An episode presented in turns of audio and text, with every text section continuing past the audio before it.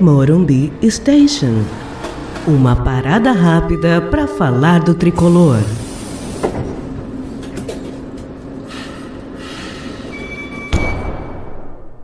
Olá, sou Milton Júnior e este é o Morumbi Station. Neste episódio faremos uma análise pré-jogo de Fortaleza e São Paulo. Domingo, São Paulo encarará o Fortaleza no Castelão pela quarta rodada do Campeonato Brasileiro. E com todas as limitações orçamentárias que o Fortaleza enfrenta, é possível dizer que o time é muito bem armado por Rogério Ceni. É um time que valoriza o toque de bola, gosta de propor o jogo e utiliza muito as laterais e os pontas ofensivamente. Nosso adversário de domingo está estruturado em torno de algumas figuras centrais: o bom goleiro Boeck, o lateral Tinga, os zagueiros Quinteiros e Roger Cavalho, que teve uma passagem apagada no São Paulo após uma lesão de ligamento, o volante Araruna, também em São Paulo, e mais à frente, Chiesa, Wellington Paulista e Oswaldo. Evidentemente, o time não é primoroso tecnicamente, mas tem boas peças experientes e, como joga muito organizado, pode causar dificuldades para o tricolor no domingo. Mas mesmo jogando contra um estádio lotado, é possível dizer que o favorito para esse jogo é o São Paulo. Sim, pois além de ter peças mais qualificadas, o São Paulo também vive um bom momento. Se repetir a postura que teve contra o Goiás, certamente o São Paulo dominará o jogo e terá mais chances de gols do que o Fortaleza.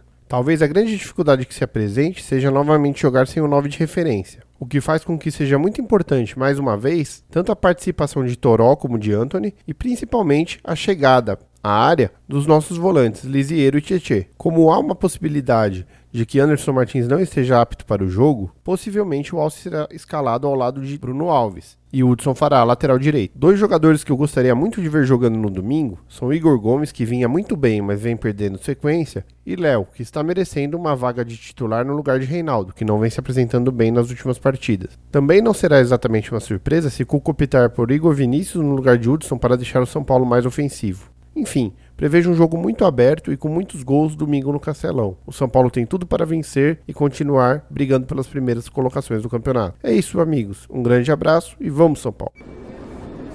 Este foi o Morumbi Station com Milton Júnior.